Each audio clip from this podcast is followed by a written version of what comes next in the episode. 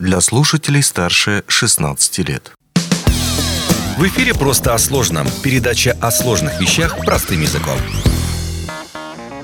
Привет, у микрофона Григорий Втодий. Сегодня расскажем историю огромной машины, неразрывно связанной с историей алмаздобывающей промышленности. Речь у нас пойдет о БелАЗе. В эфире «Просто о сложном». Историю белорусского автомобильного завода и его знаменитых карьерных самосвалов нужно начинать с описания послевоенного времени. В 1947 году в разрушенной войной Беларуси строится завод по производству техники для добычи торфа – Тогда это было очень актуально. Строили завод вблизи маленькой деревни Жодина Минской области.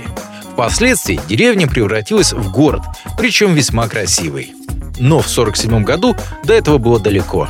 С 1947 года завод в течение десятилетия начинает перепрофилироваться на выпуск дорожной техники, всяких кусторезов, снегоочистителей, поливочных машин, дорожных катков и прочего-прочего. Настоящая автомобильная история БелАЗа начинается в 1958 году. Тогда на заводе запускается производство 25-тонного автосамосвала МАЗ-252 и его 40-тонной версии МАЗа-530. Это была здоровенная махина, можно сказать, крас, раскачавшийся на стероидах. Предназначались те МАЗы именно для горных работ – вот только тяжелая машина не особо отличалась комфортом для водителей, даже сиденья завод выпускал деревянными. А еще оставляли желать лучшего управляемость и маневренность самосвала. Для работы в карьерах МАЗ был длинноват и неповоротлив. В 1961 году наконец-то появляется первый настоящий карьерный автосамосвал БелАЗ. Тут впервые используется одноместная кабина – Та машина не то чтобы была супер комфортабельной, но для того времени у нее появилось хотя бы нормальное гидравлическое управление, с которым способен был работать один водитель. На ее предшественниках МАЗах с этим была беда. Плюс новенький БелАЗ был значительно короче, а значит маневреннее своего предшественника.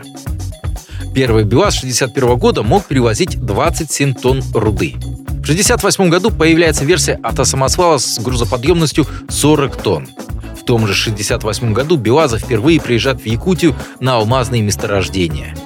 Сложно представить себе, как обрадовались водители. Если учесть, что старые самосвалы, помимо всех прочих недостатков, отличались еще и холодной кабиной, что в минус 45 градусов ну слишком айс. С тех пор БелАЗы оставались одними из главных рабочих лошадок алмазной промышленности.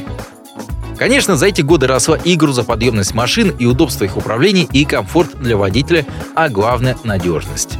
Так, первые БелАЗы могли заставить очень серьезно напрячься водителя, особенно на сложных или скользких участках дороги. Просто о сложном. Ну и вернемся к теме завода БелАЗ. За годы его работы там чего только не производили.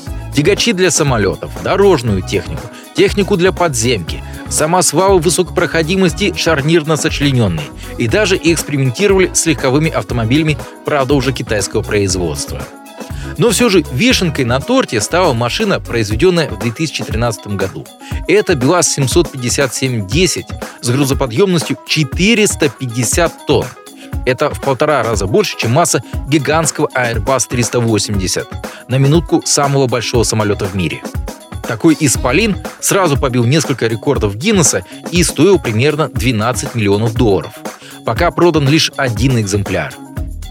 На сегодня производство на заводе продолжается, благо многие запчасти для БелАЗов выпускают в России и Беларуси.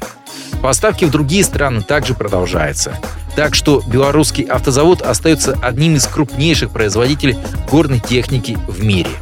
Если тема карьерных самосвалов вас заинтересовала, я рекомендую посмотреть выпуск передачи «Производство в деталях», посвященная как раз БелАЗам.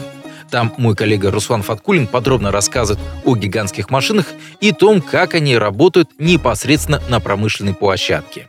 На этом у меня все. Удачи и хорошего настроения. Счастливо! Просто о сложном. Передача о сложных вещах простым языком.